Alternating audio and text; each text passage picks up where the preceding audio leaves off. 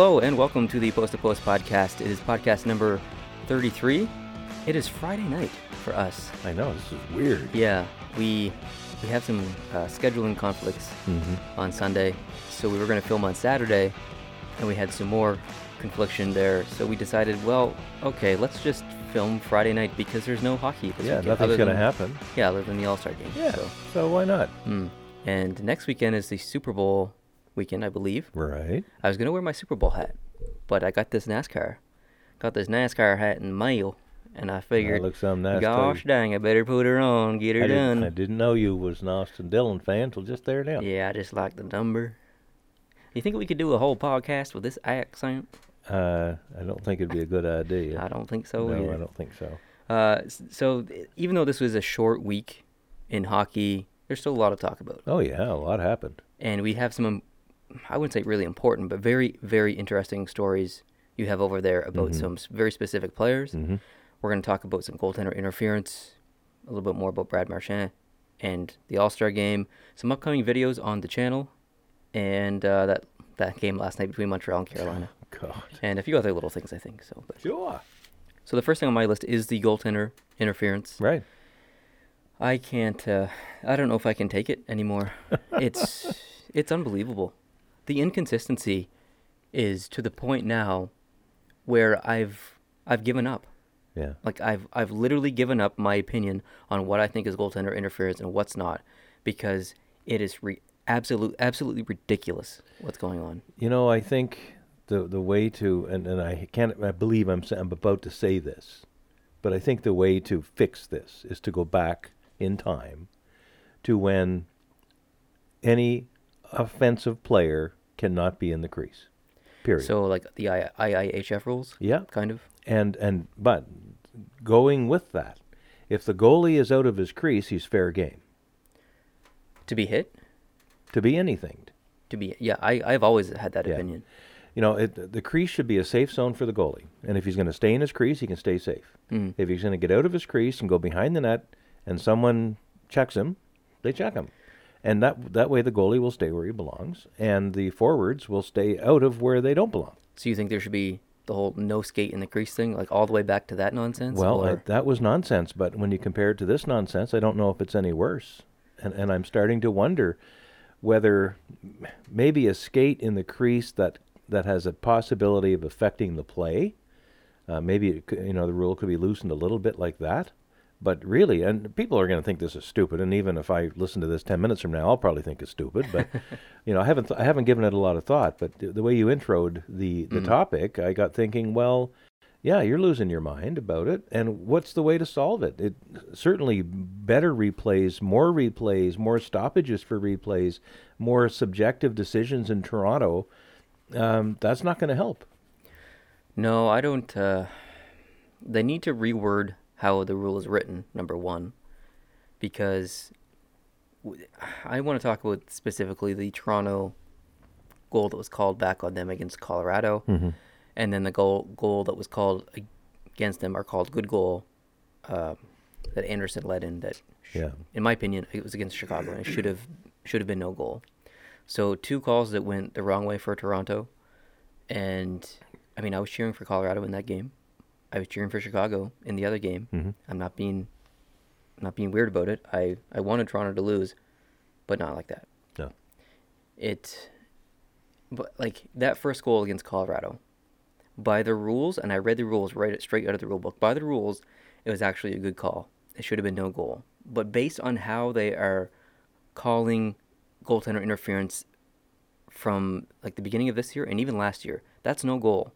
And that's the whole problem. They're inconsistent, completely inconsistent.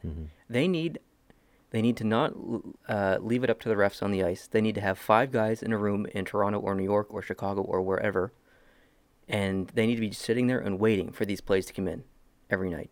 And a play comes in, and they each vote whether it's a, a goal or no, or no goal, and then that's it. I'd, I'd be okay with that. And those five guys are in different rooms. Oh. They cannot talk to each other. Oh wow. Oh, that's interesting. So these five guys have to make the opinion. They submit it, and it goes straight down to the box of the game, and then they tell the ref, and the ref announces it, whether it's a goal or not. Okay. So. So there's no collaboration or Wow. anything like that. No discussion. There's no discussion in between people. Well, Yeah, they well, give that's their interesting. yeah. That's that's an interesting idea. It's it's it's no wackier than what's going on now. I just I it's not wacky at all, really.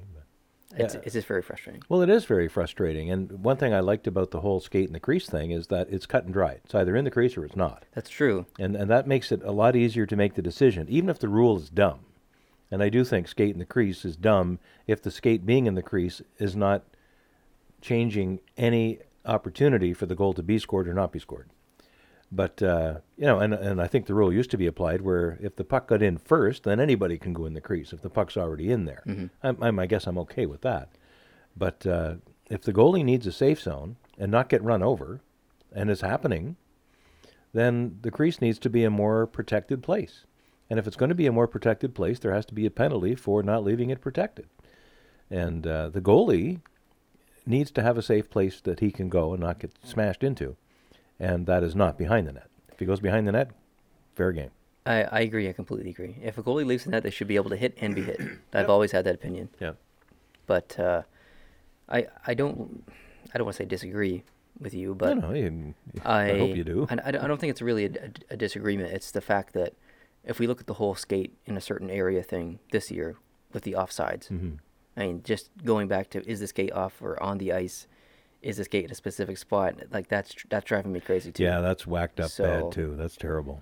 I Yeah, there's I know. it's very frustrating. It's very very frustrating, and I don't, there's, there's nothing that we can do about it No. because it's all up to the GMs when they meet with Mm-hmm. Gary Bettman and the owners or whoever goes there, and they have these meetings to decide on new rules and all this stuff. And I, I don't know. I there seems to be a lot of disagreement within the with that within that group within the NHL because there's there was a ton of coaches last year or the sorry the year before last year who didn't want this whole offside challenge thing in, and it it came in, and then you had some some some of them flip flop, and say that okay now we like it or now okay no we, that was a bad idea mm-hmm. we should take this out. So there's it's really all over the place. Yeah. So that ju- that's just proof that there's something wrong. And the fact that we're talking about this endlessly every single day, pretty much, is proof that there's something wrong with the rules or the system. Yeah, it, I totally agree. Now, maybe the IIHF has it right, or maybe the NHL should just surrender its rulemaking authority to the IIHF and say, guys, do what you want to do. That's what FIFA does in soccer. Everybody's a FIFA child Mm-hmm. In the soccer world, no matter what league you're in. FIFA gets to describe what the rule's going to be, and that's what it is. Maybe the IIHF should have the same kind of power over all hockey in the, on the planet. Uh, and maybe people will be upset about that, but there's things in the IIHF rules that I like. Uh, for one thing, when you lose your helmet on the ice, you have to go straight to the bench. You can't still play. Right. Uh, when a goalie gets hit in the mask with a puck, it's blown whistle, down. yep. Uh, those things I think are safety based. I think they're wise. They do contribute to stoppages in the play, maybe, but uh, I like them because they're based on safety. Let me ask you this: Do you think there's a conspiracy in the NHL against certain teams like Toronto? I don't. I don't think there is. I uh, I understand how a lot of passionate fans would think there are because they want to try to explain an extended losing record on something other than Mm-hmm. The culture of the team, the chemistry in the dressing room, the coach, the GM, the draft, whatever. And you know they've lot they've run out of other excuses, so they'd rather say conspiracy. But uh, I don't buy it. I don't think there's a conscious uh, plan cooked up by some people in a dark basement somewhere to to make it you know impossible for the Toronto Maple Leafs to do well. They've they've done well. Uh, when Toronto was ahead of Boston in that series, uh, they could have wrapped that up. Even in Game Seven, they could have wrapped that up. Mm, Toronto almost made it to the finals in '93. Um, there's been other times, and Toronto's done fairly well. Even Mhm. last year, playing Washington was a great series. So, no, I don't think so. I agree. Okay, Yeah, I don't think uh, I don't think there's any conspiracies or anything. But no, there's a lot of runs of dumb luck, bad luck, and good luck. mm, Uh, but that's all it is. I think uh, I, I think the NFL, on the other hand, compared to the to the NHL, there are some very questionable things going on within that Yeah. whole organization. Yeah, yeah. The I mean- NFL, there's there, something's not right. It, it starts it starts with the whole. It starts with the refs. hmm It goes to the teams, and it goes to the the owners. Like it's it seems to be everywhere in the NFL, Yeah. and it kind of worries me You know, because I don't want the NHL to catch that disease. no, no. And when the money becomes so big, that that that, that becomes attractive to try to fiddle with things, right? Yeah, I think the NFL makes like 14 billion a year. Or It's crazy. Insane. It's but- crazy. I had lunch today with a New England Patriots fan, and we jokingly talked about the suspension last year with the Deflate Gate and all Right. that. And and he used the uh, the the fact that it was only a four game suspension as proof that there's no NFL conspiracy to elevate the New England Patriots uh, higher than they should be. And I used the four game suspension as evidence of the opposite because it should have been a 10 game suspension. anyway, we're just having fun with it. But that was- Speaking of suspensions, Mhm. and this is on my list kind of as Alrighty. well. Yeah, roll it on. I went back to 2009 and I looked at every single suspension in the NHL since 2009. Gee, that took more than an hour. It took like three, because I'm going to do it for a video, an upcoming video. And I wanted to see what active player, or so, sorry, what player that is active now who, who played from 2009 till now, Mm-hmm. who has the most suspensions since then? And I'm not, talk- I'm not, not talking about who has the most suspended games. I mean the most individual Suspension events. Yeah. Yeah. Who do you think it is? Well, I'm thinking it's the star of the week, Brad Marchand, but Yeah, it is. it is really. Mhm. Oh wow, I was just I was just a guess because he's in the news all the time for it. So He has the most, and this isn't this isn't including fines. This is just suspensions. So he has he has fines other than this. Since 2009, he has been suspended an individual, uh, sorry, sorry, six individual times. For a total of I don't know, like 19 games or whatever it is, but uh, six times. Mhm. Do you know how many times the next closest person to him who's been spent, who's been suspended? Like how many individual times they've been? I worded that poorly, but you know what I mean. I know what you mean. Three, Four. four. Yeah, Wow. and it's uh, it's a tie between Ovechkin Oh really? and oh, I can't remember the other person. But Now what? Now I don't remember any of Ovechkin's suspensions, so maybe you can refresh my memory. uh, there was a cross check. There was an elbow. There was he. He wasn't. He didn't have a serious injury, and he backed out of the All Star game. Uh, so he got suspended one game. He had a, think like a knee maybe on someone. I can't remember. I looked at so many suspensions today. I just I forget. but uh, it's gonna be an upcoming video. yeah, so- but I, I don't get a sense.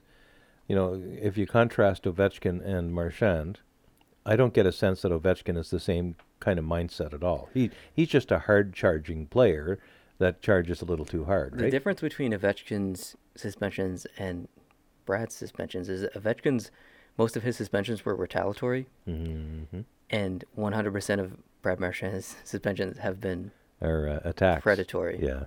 so uh, it's there, there. There is a difference, but I mean, if you're suspended, you're suspended. So Yeah, I, I like the way you described it in your video. You know, there, there's something just not there. There's a switch that's not switching. I just don't get it. Like, and and people are using the argument that he was, he's been beat beat up on so so much this year that he's just trying to protect himself. That's okay, right. Really? Brad Marchand is trying to protect himself? Mm-hmm. Shouldn't it be the other way around? People are trying to protect themselves of, of him? Well, that's why North Korea is developing nuclear weapons to protect themselves. Come on. Did you just did you just make an analogy between Brad Marchand and North Korea? Apparently, I did. well, I don't think Brad Marchand is like Kim Jong Un. no, that was yeah, I know what you But mean. but the people that are defending Brad Marchand are the same mindset, I think, of those that would be defending Kim Jong Un. Uh, I don't think that Brad Marchand is doing just- anything other than being a tool. and I didn't understand the argument either of him. He was trying to jump over the stick, so that's why his elbow was in the air. What? That doesn't make any sense. If I'm tripping over something and I'm falling, my hands are going to go out like this. Who Yeah. trips and does like? Well, if you're trying to take flight, I guess if you're tripping and you and you you know you you think you can get airborne, I guess that's why they call it the chicken wing. maybe that's why. And chickens can't fly and either. chickens can't fly. Yeah. So I saw at the last minute Johansson, right? That he hit. Yeah, Marcus Johansson. Marcus Johansson from New Jersey. yeah. That elbow goes straight sideways at the last minute. Like like you say, he if he was trying to break his fall, he'd be putting his hands in front of him. Mm. But he, he he's what he does is he sees the opportunity to uh, get a lick in here while he's on his way by and hopefully get away with it. I don't think he intentionally like was trying to give him a concussion or anything like that. I think maybe I think he probably meant to get him in the shoulder, but I don't think he intentionally elbowed him in the head, but I Mhm. think he intended to hurt him. Like there was no reason to cut in like that No. because the Appleby or whoever was in net, or Appleby or whatever heck his name is, he already had the puck covered, Yeah. and Brad Marchand literally turned and kind of cut in, hmm and on that one angle you could see him look and see that Yeah. that Marcus Johansson was coming in. And if you go back about eight seconds in that play, they were going at it a little bit. They up, were, up yeah. the ice. Yep. So this was just a continuation of something that had started back at center ice, or Mhm. be, uh, the other side of the blue line, anyway. Yeah. And uh, yeah, it just that's how it ended. Yeah, it's it's frustrating for Boston fans. I know there's a lot of upset Boston fans and stuff too. So Yeah. And and I think uh, as many of them are upset with Marchand as as as those who are upset thinking that it's a over the top suspension of five games. I I saw some commentary. Some guys were thinking, oh, you should get three, you should get one, you should get ten. Uh, five, I think, is probably about right for this offense.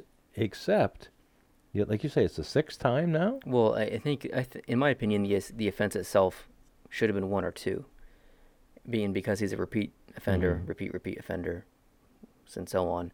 He should have gotten at least five. Yeah, He's, I mean, he's been been suspended six times since he joined the league, yeah, more than anyone else in the past eight years. You like throw the book at him, make him an example, and also don't let him attend the All Star game. yeah. That to me is completely crazy. It, I don't I don't get it. It's Yeah. it's total total contradicting yourself. Yeah, You're trying to set an example and and suspend someone, and like you as literally setting an example of what not to do, hmm not only for the rest of the league but for for kids and other hockey players around the world. You don't do this, but please come to our All Star game Yeah, and be a face wanna- of our, our of our league. yeah. We want to glorify you Yeah, after we've just punished you. I think it's silly. It is silly. I think it's also silly to have a player who's in the penalty box at the end of overtime be allowed Oh, yeah. to participate in the shootout. Mhm. When he's in the penalty box and the game ends and his penalty hasn't fully been served, he's not eligible in my world. Mhm. And Brad Marchand shouldn't be eligible to be in the All Star game if he's serving a suspension. And this has nothing to do with Boston. If An- like No. Andrew Shaw got suspended three games last year, I think. Yeah. If he if Andrew Shaw did something like this for Montreal, Mhm. I'd be saying literally the exact same thing. Yeah. This has nothing to do with teams. I'm not being No. uh, like crazy, ang- like vicious towards Boston just because I'm a Montreal Canadiens fan. Mhm. You guys know that Yeah. already. No, it's uh, it's very unfortunate, and you know he's not the only player in the league that's like that, but he's probably the most prominent player that has this crazy mix of incredible talent and incredible lapses in brain. and that's not that's the most frustrating frustrating thing about it because he's not like Dan Carcillo or Ronaldo or someone who No. only plays tough and rumble games. This Mhm. is like this is Brad Marchand. He's an elite goal scorer. Did you say tough and rumble?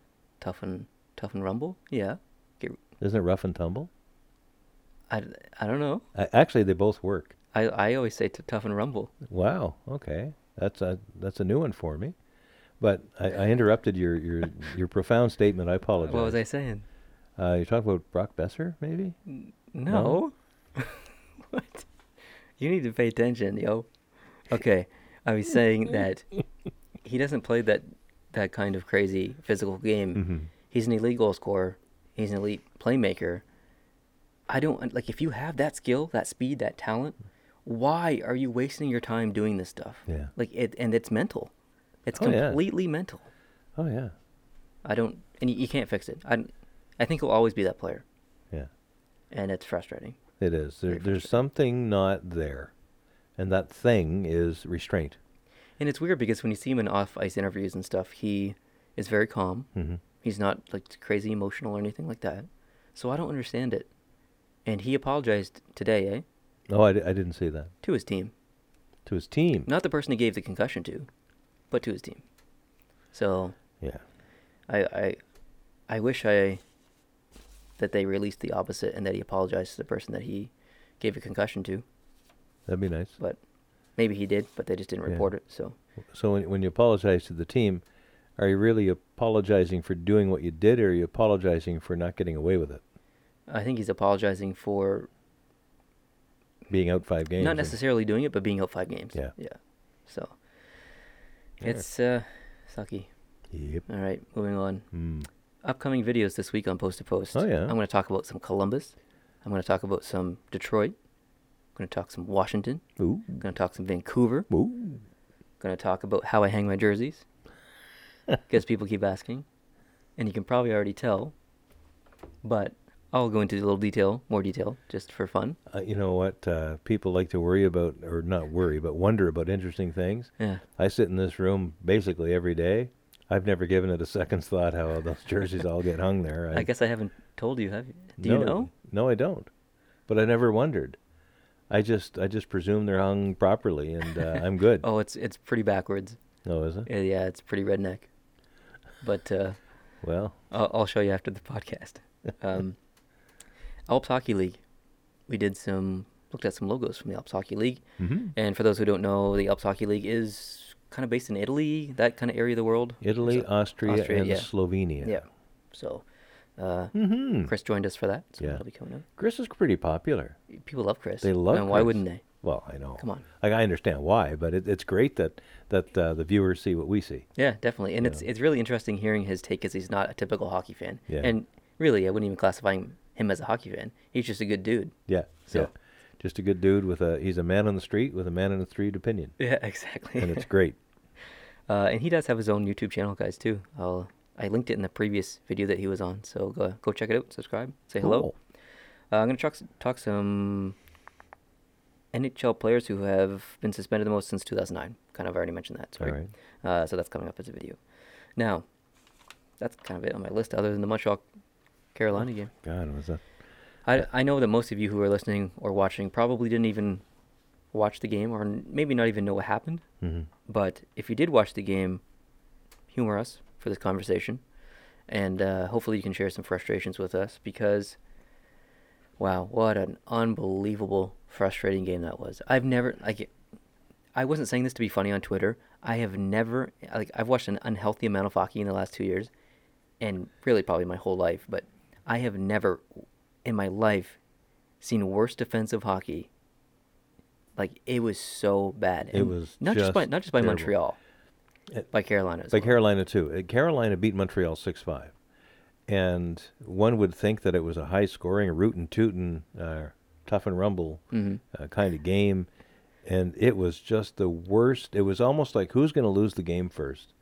Uh, Carolina, Carolina got up two nothing. Montreal tied it two two, and within I think 16 seconds of the tying goal, making it two two from Brendan Gallagher, Carolina scored one, and then got another one right away quick, and then it was four two, and then Montreal scored two more, and then it was four four. Yeah, they scored four goals in a minute and 30 seconds in the game, and then later in the period scored, uh, I think it was like three or three more within a minute and It a half or something. crazy. It was It was just It was terrible. Every time Montreal tied the game, Carolina took the lead again, like Yeah. seconds after. It was it was unbelievable. I've never seen anything like it. And and who would think, you know, knowing what we know about Carey Price, uh, if if you're if you've got Carey Price on your team and you've scored five goals in this game, Mm. you're going home with a win.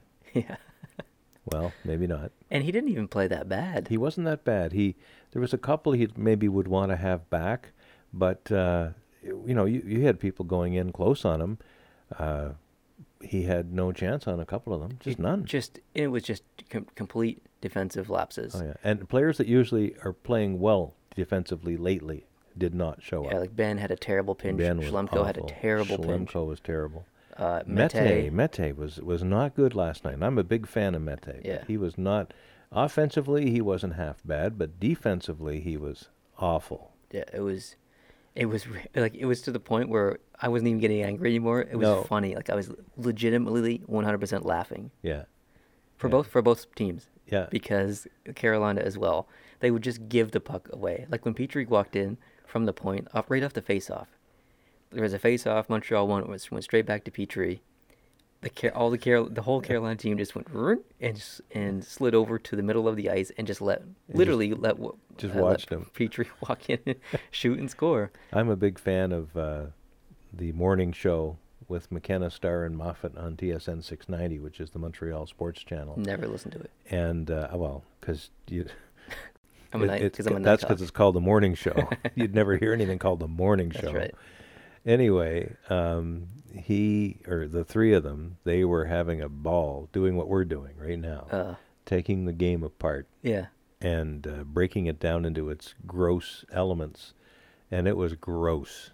It was just absolutely terrible. And the first period, even the into the early part of the second period, was very, very uh, just inconsistent and mistakes. And who made the fewest mistakes is the team that got the goal in that shift. Yeah. And it was just awful. And you know, look at the coach, look at Claude Julien, and, and you know, we're not professional lip readers, but Mm. uh, it was pretty easy to see what he thought of the game.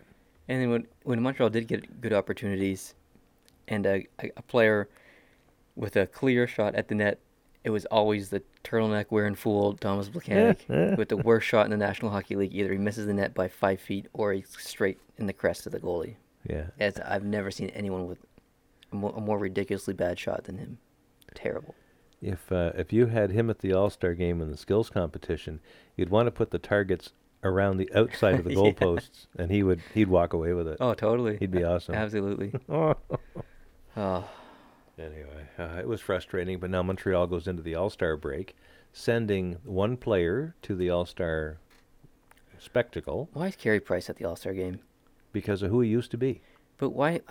That's the frustrating thing, and like we talked about this, I guess. Was it last night? Yep. Why do we have people going to the All Star game who are like, it? wh- Whoever goes to the All Star game should be having a good year. I don't care if I don't care if they're a big name star. Why isn't Why isn't William Karlsson there Mhm. from from Vegas? Yeah. He's what one one or two goals behind Ovechkin, and you're not going to send him to the All Star game? Are you kidding me? Mm. And why is Carey Price there? Yeah. You, I mean, I know the Atlantic's bad, but you're telling me that there's, like, who's the goalies going from the Atlantic Division? Vasilevskiy and Price. Yeah. Anderson, uh, Anderson wasn't good enough. Is Rask going? I don't. I, I honestly don't know. I, I honestly don't know. like, how is Carey Price going before Rask or Anderson? I, I, because of who he used to be. So every team has to have one player, Yeah. right? Yeah. So who do you send from Montreal if you don't send Price because he's having a bad year? Nobody. Can't, you can't send Weber because he's injured. Hmm. You can't, you can't send Pacioretty because he's invisible. Yeah. You can't send Plekanec because turtlenecks are banned at the All Star game. I would send can't send Drouin because he's having a terrible year. I would send Nicola Deslauriers. I would too. Heck yeah. But really, you know, there comes a time when your team is doing so poorly that the one player per team rule should not have to apply. it's like the year when Carolina was doing just god awful. I think it was like maybe three or four years ago, and they sent Justin Faulk, Mhm. who was just like should not have been there whatsoever. I think it was him. And I was just like, why? You're just like, come on. And I think Mhm. someone really, really good was sitting home. Like this year, Phil Kessel's not. Phil the thrill. Phil the thrill Kessel is not going to the All Star game. what kind of world do we live in when the, the hot dog hamburger eating Phil Kessel can't attend an All Star game? That's terrible. You know, I would be upset about it if I cared more, and I don't care very much. And Yeah. that, I think that's why it's more, almost a joke. Uh, now, in now, correct me if I'm wrong, and I may be wrong. I have been wrong a few times in the past, but don't tell anybody. In Major League Baseball, when the National League and the American League play in the All Star game, it's for something. It, isn't it like that in? No, it's not basketball, but it's. I think the, what the the All Star game in the NHL used to be. For you, you like it was an actual competition. Like it was, it actually meant something. I think back in your day, in the twenties or whatever, and that was. twice. I don't know, like, well, up until I think sometime in the 1950s, the All Star game was the Stanley Cup defending champion against the All Stars from the rest of the league. That's what it used to be. Now, at some point, it became probably maybe in '68. I don't know, but it was East versus West or Campbell versus, you know, the Mhm. different Prince of Wales conference versus whatever. Um, but in Major League Baseball, if I'm not mistaken, when the two leagues play off in the All Star game against each other, Mhm. the winning league gets home field advantage in the World Series. Hmm. If you had the All Star game set up so that it was a straight East West contest, That'd be really interesting. I think it would be great. That's a good idea. Thank you. It's not mine. Oh, yeah, it's not your I idea. stole it. I wasn't but, uh, I wasn't thanking you. But but if they could actually, you know, something was on the line. Now, of course, oh, if the players are, if something's on the line, the players are going to play hard, and one of them might get hurt for no reason because it's not a real game. Well, that's all true. And so, if the players are not going to play to their full capability, then what the hell are you doing? Why why are we here? It's just a waste of time, really. It's a total I waste mean, of time. The game itself, skills comp, I like. I just like the conversations. I like seeing the guys laugh with each other. Yeah. Like that's literally all I like. And that happens in the skills competition Yeah. where they're all standing around the boards and they're yakking and they're having a great time. Yeah. Leave it at that. Hmm. Let them go home. I, if I was if I was Carey Price, would I even want to be at the All Star game? I would feel self conscious about even being Oh, there, given my record. Absolutely. And I'm also missing a five day break while all my buddies, you know, are sitting down in Tampa or Barbados or wherever they are, Mhm. soaking in the rays. You know, I'm walking around getting my picture taken, signing autographs, and having people drag me around by the hand. Do you know who Carey Price got his picture with today? No, Down in Tampa? no, Puppies. puppies. Puppies. I don't, I don't know why. It was on Instagram. I'm just seeing Tyler Seguin holding puppies in his arms and then Carey Price holding puppies in his arms. I'm like, what's going on here? I love puppies. I love puppies too. They were super cute. But why? I don't. I, I didn't. I guess I didn't read what it was for. Maybe it was for. I don't know, Dog food. puppy shelter or something like that. I, I don't really know. Yeah, and it, all- it wasn't for something like that. It was. I think it was like a charity or something. Oh, like okay. that. Well, that's that's good, but still, Uh, still, yeah, still, why? I, Why? But anyway, yeah. it was cute, but I don't know. I I just didn't get it. I didn't get the.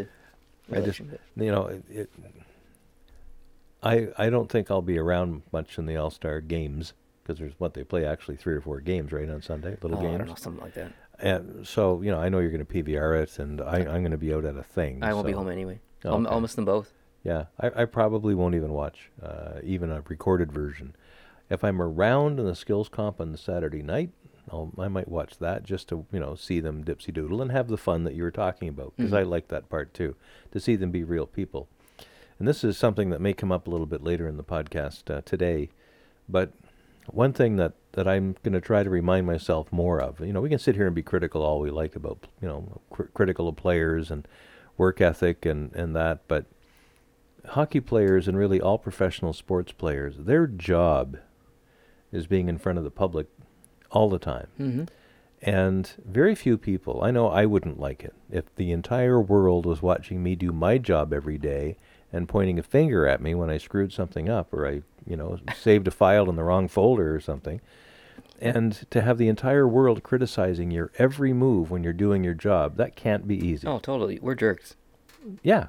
Absolutely. And I'm just going to try to remember more consciously my jerkedness and, and try to temper my comments. And, and one of its, you know, one of the comments will be coming up in the context of, of uh, Deryk Engelland's story and David Perron's story for the Las Vegas Golden Knights and uh, how they got on the team and what their experience has been like on the team. And you see them, these are articles they wrote themselves coming from their own internal perspective. And they're just real people. They're ordinary folks with ordinary struggles and uh, we forget that sometimes. So it's, uh, you know, the All Star game is just more of that pedestaling of people, and it's just too bad. Mm. I don't know. What, what would you think of? Uh, this will never happen because of what you mentioned earlier with the injuries. What if the best, te- or like whoever won the Stanley Cup this year, and whoever came first in the KHL, whoever won that cup, whatever that cup's called, and whoever won the SHL Cup or whatever that cup's called, and then the Finnish SM Liga or whatever that's called. Mhm. What if they all played in a tournament together? I don't think that would ever happen based on the injury, the whole injury thing. Mhm. Because when you're taking a Stanley Cup team that has just gone through a grueling three months in the playoffs and then ask them to play another tournament, which will probably take two weeks, Mhm. that's two weeks out of their rest time, that's two weeks out of their celebration time. And we've seen Stanley Cup teams come back the next season and be so tired. Just bagged. Just, yeah. Just bagged. Especially a year when there's a World Cup or you know World Championship of hockey in September. And, Yeah.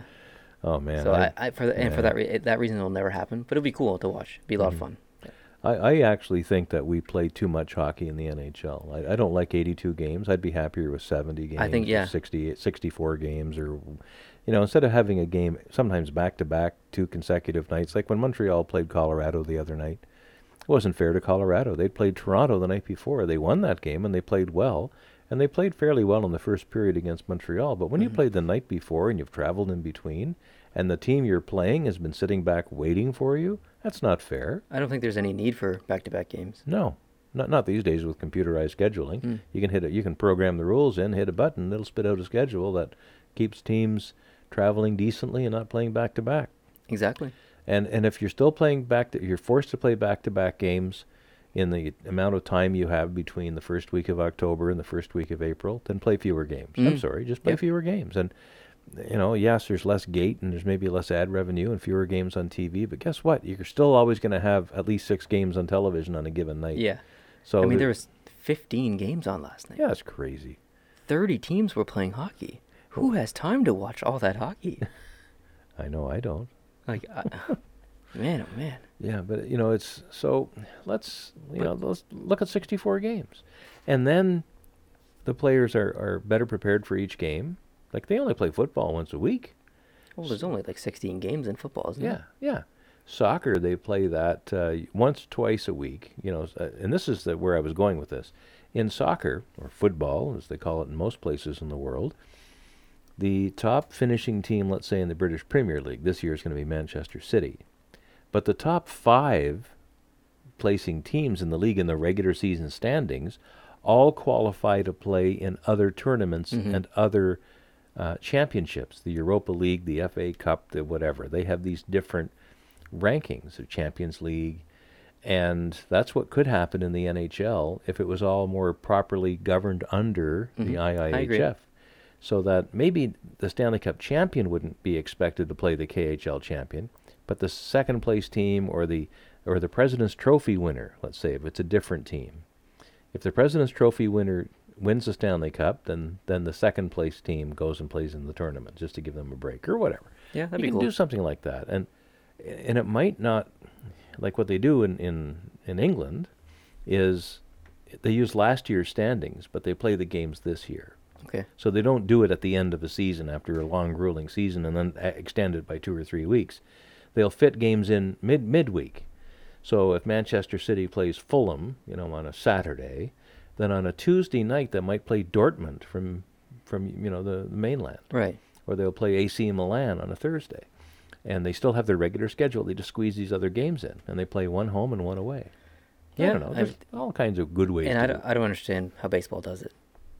Like they play like 100 and what is it? 162. Yeah, 162 games. Mhm. Like it's I, I don't I don't get it. Who has time to like if I like the Blue Jays, I ain't watching 162 games. There's no way. You're a quitter. I'm a quitter. Well, you know, baseball is not as physically demanding because most of the time You're just standing around. you're just standing around, Yeah. and there's short bursts of absolute panic, followed by, you know, 15 minutes of standing around. I guess. And a lot of the guys are fat. no, they're not. Well, they are. football. Well, you know, you look at the American League and these pinch hitters or, or DHs, I, right? some yeah, I guess. Great yeah. big fat guys. I mean, they're not.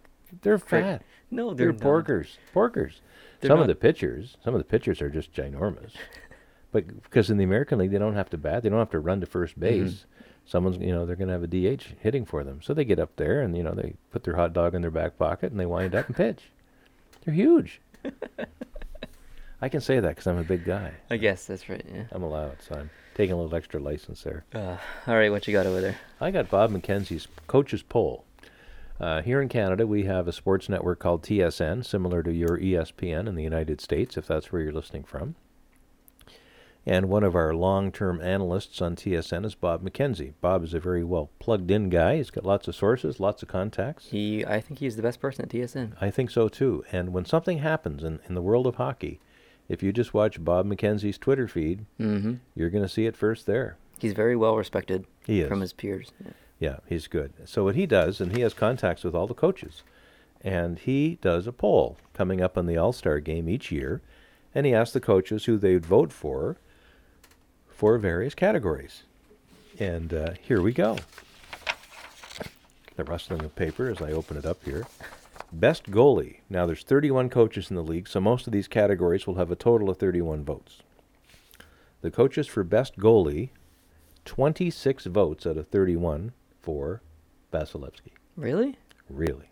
26 out of 31. Mm, that seems high. Uh, tied for second place with two votes each. Is this trivia? Are Okay. You, are you? It is now. Blocking because I was kind of looking a little. It bit. is now. Like it's hard to see, but Yeah. I don't know. Bob Oh, and Hellebuyck. Oh, nice. And one vote for goaltender. Fleury. No, Oh, I don't know. He's going to the All Star game. Price. Yeah, Who the heck voted for Price? probably Claude Julien. I don't That know. is the worst. Who I need to know who that is. I need to call them. You better get a hold of Bob. We need to have a Bob chat. knows. Bob knows. I don't know. okay, a little more distributed for defensemen. Best defenseman. Uh, it better be Klingberg. Nope, he's he's uh, tied for third Son of a with only one vote. Lindbergh has only one vote. He's tied Ah, with Brent Burns for third. frustrating. Uh, is it Doughty? Doughty is in second with Hed- 12 votes. Hedman? Hedman is first with 17. Good for you. Um, best rookie, Barzal? Barzal, by far. 24 votes out of 31. Mm. Who's next? Boeser? Boeser with four votes and McAvoy? McAvoy with three. Very well done. Thank you. Very well done. Let's move on here. One of these, you know the answer, so I'll save that to the end. Uh, the team that the coaches think is going to be the Eastern Conference champion. Oh. Uh, when did they when did they vote this? Uh, just like vote? this past week, probably. I'd say Washington, I guess. Uh, Oh, duh. Tampa. Okay. I don't know. why- I completely forgot about Tampa. I don't. I don't smell any smoke in the air, Yeah, but no, you're smoking something. I don't know why I forgot about Tampa, but Yeah, Tampa Bay. Second place is uh, Washington, no. Boston, Yes. Third place is Toronto, no. Washington, No. New Jersey. no. I don't know. Pittsburgh, actually. What? Yeah, yeah, and that's that's probably the. Is this just in the Metro? No, this or is the whole- Eastern Conference. Okay. Yeah. All right. I mean, it's not impossible, but No, that's right. Western Conference champion. Uh, Vegas, Uh, Vegas is on the list with seven votes, but uh, higher than that with 16 Nashville. votes is Nashville. Yeah. After Vegas, we have Washington, or not Washington. I meant to, Washington. I meant to say Winnipeg. you are correct, and then finally uh, in fourth place because there were actually four teams that got votes here in the West. Uh, St. Louis. No, What? no, Dallas? yes, Dallas got two votes. And for Stanley Cup champion, the 31 coaches distributed their votes. Number one as Tampa Bay. Tampa Bay with 19. Number two, Hope I hope it's Vegas. it's not. Oh, Nashville. Yes, Nashville with five. Number three, Uh, Boston. Boston with four. And three teams tied with one vote each for uh, Stanley Cup champion. Dallas. Dallas is not one of them. Vegas better be one. Vegas is one. Winnipeg. Winnipeg is another one. And Uh, I don't know. the three-peat. Oh, Pittsburgh. Yeah. Now, this is the fun, funnest one of all. And you know the answer to this because we texted about it the other day. We did. Now, you can't vote for yourself. So if there's a coaches are voting for the best coach in the league at mid at the midpoint, which is all they're doing now is the midpoint. You can't vote for yourself. So you know that means that the, there can only be 30 votes among the 31 coaches. So best coach of the year so far. Best coach of the year so far. The winner with 30 votes out of 30, One. well, really out of 30 because there's only 30 votes. What do you mean? There's only thirty votes. Each coach only votes 30 times.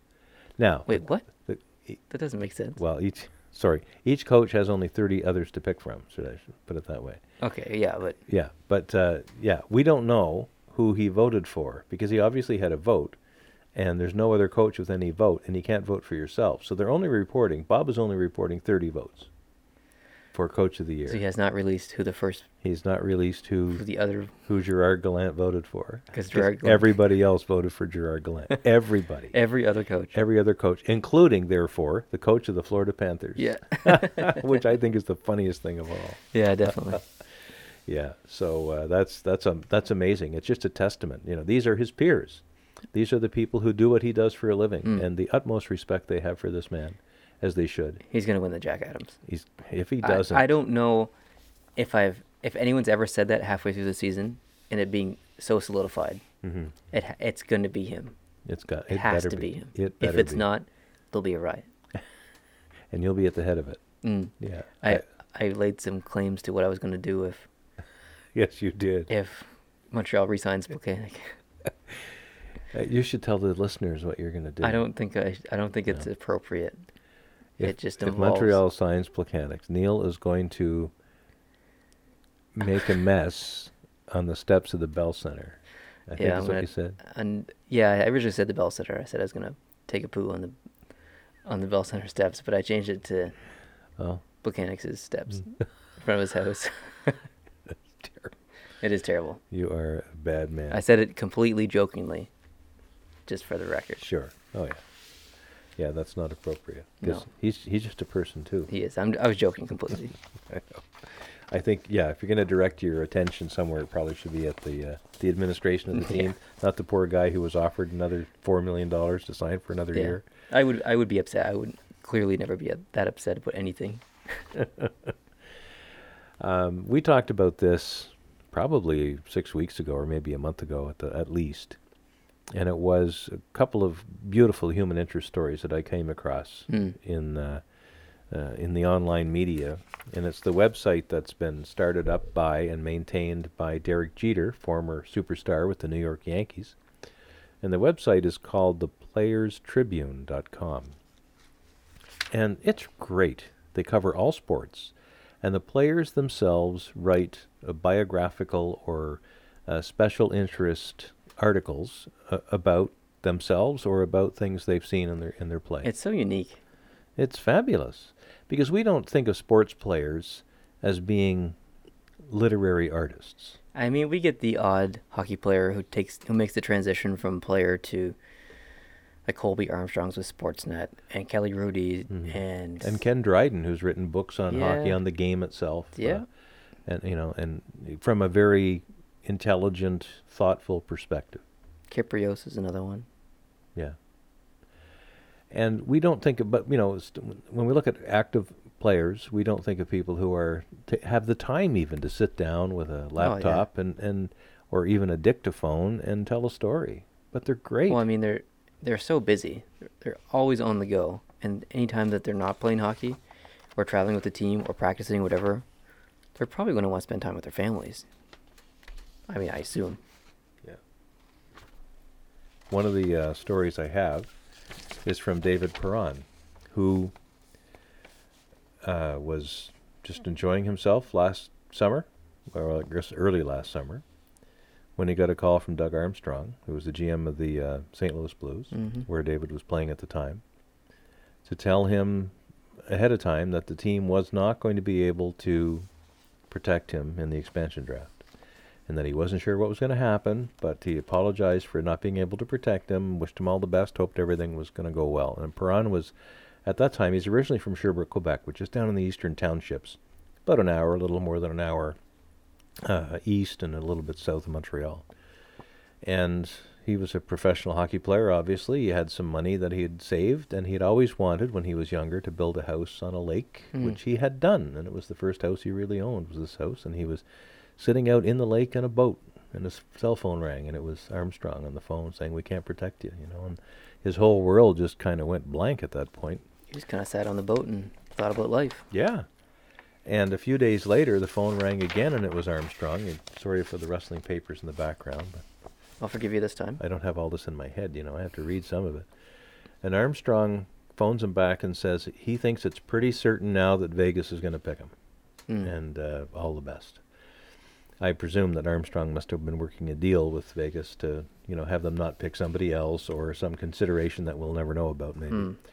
Anyway, it started to sink in that this is really going to happen. So he knew Marc Andre Fleury, and he knew Fleury was going to get picked as well. So he texted him, and he said Vegas, and Fleury texts back Vegas. You know, Mhm. so they're going to be teammates. Um, one of the things that really excited David Perron was the fact that Gerard Gallant had already been picked as head coach of the Right. Golden Knights. And well before, Mhm. like months, Oh yeah, months before. and he was super thrilled because he he'd never been coached by Gerard Gallant before, but Mhm. every player he knew that had been just thinks the guy is He's a player's coach. he's a player's Yeah, coach. He's, they love him. He's fantastic, and they couldn't wait, you know, to play for him again. So Perron was excited about that part Yeah. that I'm going to get to play with uh, Gerard Gallant.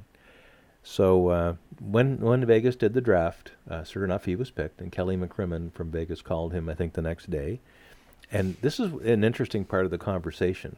Uh, he said, uh, David, we've picked you. We're going to be making a lot of moves. You're going to be hearing a lot in the media about us, you know, moving players, but we're not moving you. We have an idea for you. We're going to keep you on the team. We're going to build some things around you, and uh, so sit tight. You know, it's going to be a good, good, good ride. Mm. So he did exactly that. I mean, he was uh, It's picked. good that they kept their word too, Oh, because when you make one trade, so many other things happen Mhm. that you kind of. I'm sure there was talks to to move him as well. So it's I'm I'm impressed that they actually stuck to their guns there Yeah, and did what they said they were going to do, and, and they did. which is not move him. And so they were finally all called together as a team for the first time. And they're sitting around in the room and looking at each other. Some of them knew each other from other times in the past, and uh, a Mhm. lot of them didn't. They'd never played together as a unit, not, you know, these 30 guys. But uh, David Perron in, in, in the web uh, article in the uh, Players Tribune writes, Every guy in our room has a chip on his shoulder, and every time we step on the ice, it's a fight to prove our worth. Now, some of the players in the Golden Knights are acquired by trade, Right. So not everybody sitting in the room was in the expansion draft, therefore, an unprotected player from some other team that didn't want them anymore. Mhm. But a lot of the players in the dressing room were those guys. And when you, can you imagine, let's say you're uh, Marc Andre Fleury, knowing that the Pittsburgh Penguins aren't going to protect you, and you're going back to Pittsburgh to play a game in the uh, Mellon Arena, or whatever they call it. it's not the Mellon Arena. what is it? It's the PPG Paints Arena. Oh, okay. The Whatever. Mellon- Well, I think didn't it used to be the Mellon Arena? yeah, Arena? like 15 years ago. Okay, well that's just the other day. so you go back into the Mellon Arena, and uh, and you're Marc Andre Fleury, and you're playing the team that said, uh, "No, we don't want him." You're gonna probably play your hardest Oh, heck in yeah. that game. So think about that. For all the other 30 teams games that you go to when you're on the road, almost not all, but almost every single time you're skating out on the ice, one of your players has a point to make. And you, you want to help him make that point. Let's win it for blank. Let's Yeah. win it for blank. Let's win it for the guy who was cut and uh, and didn't do it. So uh, anyway, that's that's uh, just a an interesting insight into what goes on through the mind of a Yep. player who gets picked in an expansion draft.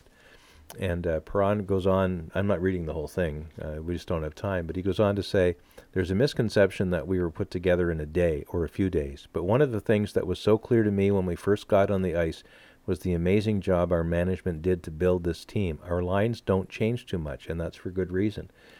When the administration of the Vegas Golden Knights put the team together, they were looking strictly for chemistry, Hmm. and they were matching players up with other players to see who would be. You could tell that they took a lot of time Oh yeah, uh, picking, and everyone thought that, that some of the picks were bogus, I including myself, including me you. too. Me Yeah. too. I thought it was just like, are, are they are they nuts? And they, tr- they had some picks that were good, and then they traded them away, like my Yeah. thought. I just crazy, Yeah. but here they are. Uh, the, the article near the end uh, talks a little bit about his son Mason. This Oh, right. David Perron's son Mason. He's just a little guy, and there's a picture of him with Mason. The TV viewers can probably see it. You can see it. He's a cute little dude, and he looks to be only two or three years old, if that. And uh, this is a great little story at the end. I remember one night a few weeks ago, he writes, they waited for me in the stands after one of our games. This would be his wife and his son, or girlfriend. He always asked mom if he can stay because he loves the Zamboni. Hmm. All he wants to do is watch the Zamboni. So that night I'm sitting with him in the stands, and the Zamboni starts to come towards the ice, and the driver yells out, Hey, you guys want to ride along? I got an extra seat here. And so I looked at Mason, and he gave me those two year old puppy dog eyes. All right, we're coming. so for probably 30 minutes, even after the ice was clean, we rode around, and Mason never stopped smiling. It was so peaceful and beautiful. It reminded me of that day in the lake this summer. I thought about how this has all played out so differently than I assumed it would. I thought about how lucky I was, and I thought how, if I could go back, I wouldn't want to change a thing. Yeah, So the story started with him sitting on that lake, thinking his world was coming to an end. yeah. A- And, you know, only a few months later, he wouldn't change a thing. no, Uh, so that's just fantastic. Now, uh, another of his teammates has a great story as well. And if we have time, how are we doing for oh time? yeah, we're good. Oh, We're great. at uh, 53 minutes. Perfect. And this is Deryk Engelland. Uh, Deryk Engelland, he toiled a lot in the minors before he ever got a crack at the NHL. He's from Edmonton. He was drafted in the year 2000. He was uh, 194th overall, sixth round, Mm. New Jersey Devils. He never got to play for the Devils.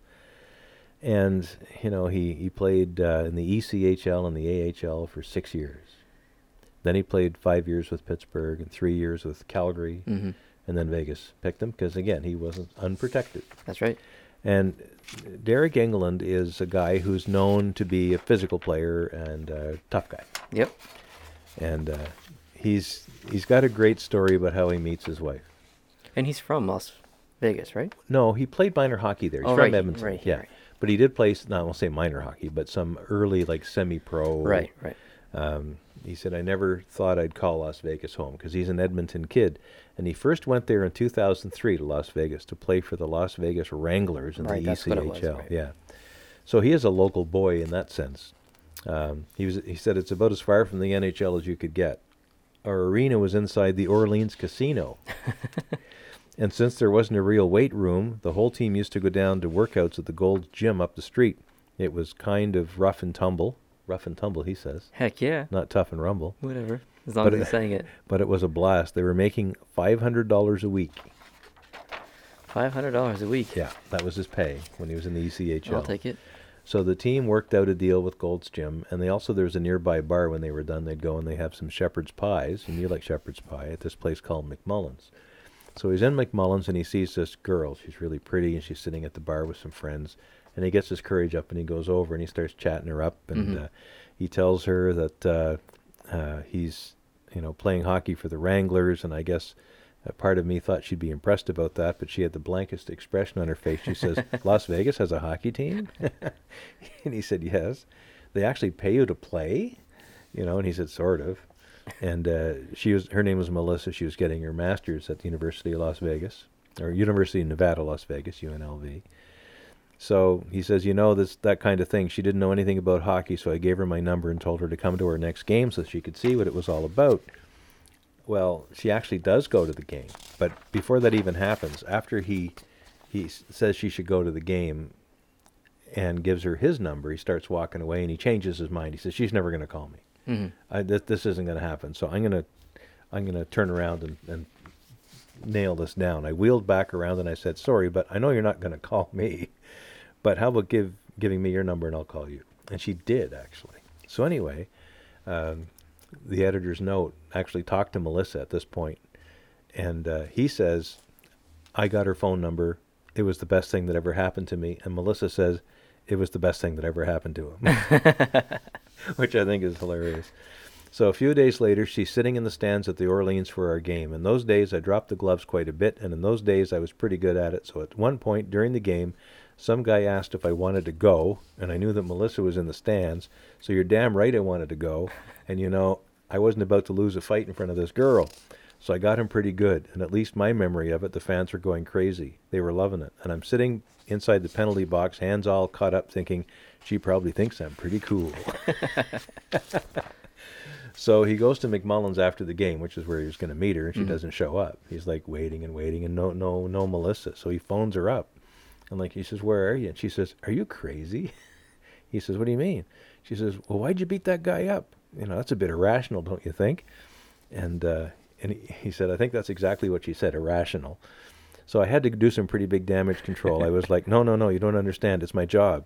Uh, he was being a jerk. It's the code It's the code, yeah. the code, right? So I guess I convinced her that I was a normal enough guy, and she ended up giving in and coming to meet me. Fifteen years and two kids later, she still thinks it's irrational that I go to work and fight other grown men, but we're still going strong. So I just I thought that was great. Uh, again, when when he got the call, you know that he was going to Las Vegas, uh, his wife was at work actually, and he told his son, and the son got to surprise mom when she came home from work, which is kind of cool. But he, later on in the article, he says it took me six seasons in the minors before I played my first NHL game. There were times when Melissa and I would drive across the country to get to, to, to my next training camp or my new team, and we'd park our car in the Walmart parking lot and go to sleep for a few hours so we didn't waste money on a hotel. Hmm. You know, so here's a guy in the NHL. He's making, you know, hopefully good money that he can help retire on Yeah. uh, but he's 35 years old now. And, you know, he's on a, a fantastic hockey team and he's part of a great story. He's on the best team he's ever been on. He's on the best team he's ever been on, and this is a team that has tasted first place in the entire NHL on a more than one occasion this season, and they're very close to it right now. And they're being picked, if if even only by a, a few coaches, as a very good potential contender for the Stanley Cup. And uh, he's 35. This is his chance, and it's a fantastic story because when a lot of these guys got picked by the Vegas Golden Knights, they probably thought this was going to be a run and done kind of, excuse me, kind of thing. A little hiccup there, a run and done kind of thing, and he would be, uh, you know, uh, uh, Oh, I was just checking. his stats. I just sorry to interrupt you. I was just Yeah. checking online to see if he was part of the Pittsburgh Penguins Cup win in 2009. Oh, He joined the team the year after. yeah. Oh yeah, he's this will be the closest he ever gets. Mm. Right now, he's having a decent season. He's played 47 games. Uh, he's got three goals, 13 assists, and uh, and good for him because he's not there for his hands, n- at least his scoring hands. if he gets, if he gets two more points, he'll break his point record. yeah, there you go. so what a fantastic story. I Mm. just think it's so super that some of these players that probably thought the call from Vegas was a, a turning point for the worst in their lives are now finding themselves on the right of their lives, sitting in a dressing room full of unbelievable energy and positivity, and playing for a coach that's renowned as, you know, the best in the business. Happens to be from PEI. I'm sure that's no coincidence. but uh, it's just amazing, and these these are just two of thirty different stories or Yeah. twenty-five stories Exactly. of players who've ended up with Vegas and probably will take to their graves, hopefully a long time from now, before that happens, that this is likely the best year of their lives. Could be, and I'm very curious to, to hear other stories as well from, from the other players. I hope that they get the opportunity to, to tell Mhm. their own personal story, whether it's on that website like they did, or in an in an interview after the season, something like that. But Mhm. And you know, and every player in the in the NHL, with with a few exceptions maybe, because some are rich kids, you know, that have um, the silver spoon thing, and they've been Mhm. lucky. Uh, because their talent was identified so young that they've been playing in you know elite areas for a long time, but most of them are like these guys. mm, and their wives and their and their kids, where they toil through you know flea bag hotels and and playing for next to nothing, and then the light shines on them, you know, and it's just uh, it's just fantastic. There's uh, uh, there's a lot of parallels in entertainment and uh, you know whether it's acting. There's if anyone uh, can't appreciate that, then you're probably got no soul. If you do appreciate that and you've never heard, and this this will be totally foreign to you, but but I encourage you even as a young man to uh, look up a song by Lacy J. Dalton, who's a country singer, called 16th Avenue. okay. And the song is about people who toil in what they do, what they love to do. Mm. And then one day it, it actually works. Anyway, that's all I'm going to say. Interesting. Very interesting. I'll definitely check it out. Um, do you have anything else on the agenda for today? I do not.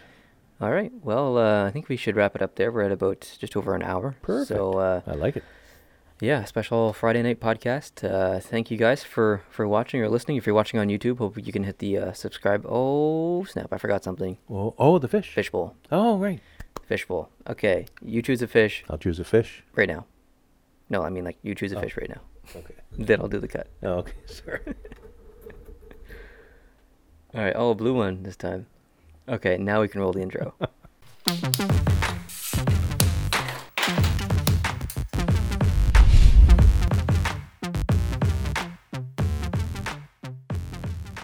Okay, so we are back, and uh, if you could change one rule in the NHL, what would it be, and why? wow.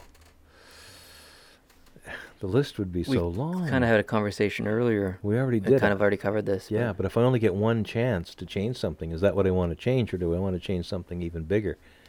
Here's what I would do. I would do away with overtimes and shootouts. Oh, I, well, uh, my answer was shootouts. Oh, okay. So I, just get rid of shootouts completely. I'd even get rid of overtime. Really? You don't like three on three overtime? No, provide for a regulation tie. If, What? if, if a team doesn't want to win the game in the first three periods, screw it. Give them a point and tell them to go home. Mm, I At- did- back in the day, we had ties, mhm. and good enough. I don't like three. I hate three point games. So either if you keep overtime, two points for the winner and the loser gets nothing, or keep ties. I don't like three point games. Yeah, I'm okay. That's the killer. I'm okay with that. I'm Alright. okay with the Two points the two point thing. for the overtime. But I love three on three. It's amazing. I don't know how you can't say that you don't like that. I love watching it, but I just don't like what it does to. I don't like how it influences so you'd like the it- standings. You would like it if the winner got two points and the loser got nothing. Yeah. Cool. All right. All right. That's uh That was easy. It was not mine, but mine is just to get rid of the shootout. I hate it. It's ridiculous. Yeah. It's not an indiv- it's not an individual sport. It's a team sport. You win as a team. You shouldn't have to win as an individual. I think it's stupid. I totally So- agree. So, well, we're we're kind of in agreement there. Yeah, I, I'm in the same ballpark there for, Yeah. for stuff. Yeah, so cool. So- And there was no name attached to Oh, this one. It kind of came in anonymously, anonymously via email. So All right. yeah, uh, cool. Thanks for thanks for watching, guys, on YouTube. If you're if you're new here, hit the subscribe button. If you like this podcast, hit the like button. If you're listening on iTunes or Google Play Music, um, you can rate us, uh, leave us a rating, leave us some feedback. That'd be awesome. Uh, if you want to contribute on Patreon and help us out there, that'd be awesome. Uh, links down in the description. If you want to send us any letters, tell us your story. That's in the description too. Uh, so thanks, guys, for listening and watching, and um, we'll see you next week for podcast number 34. Adios.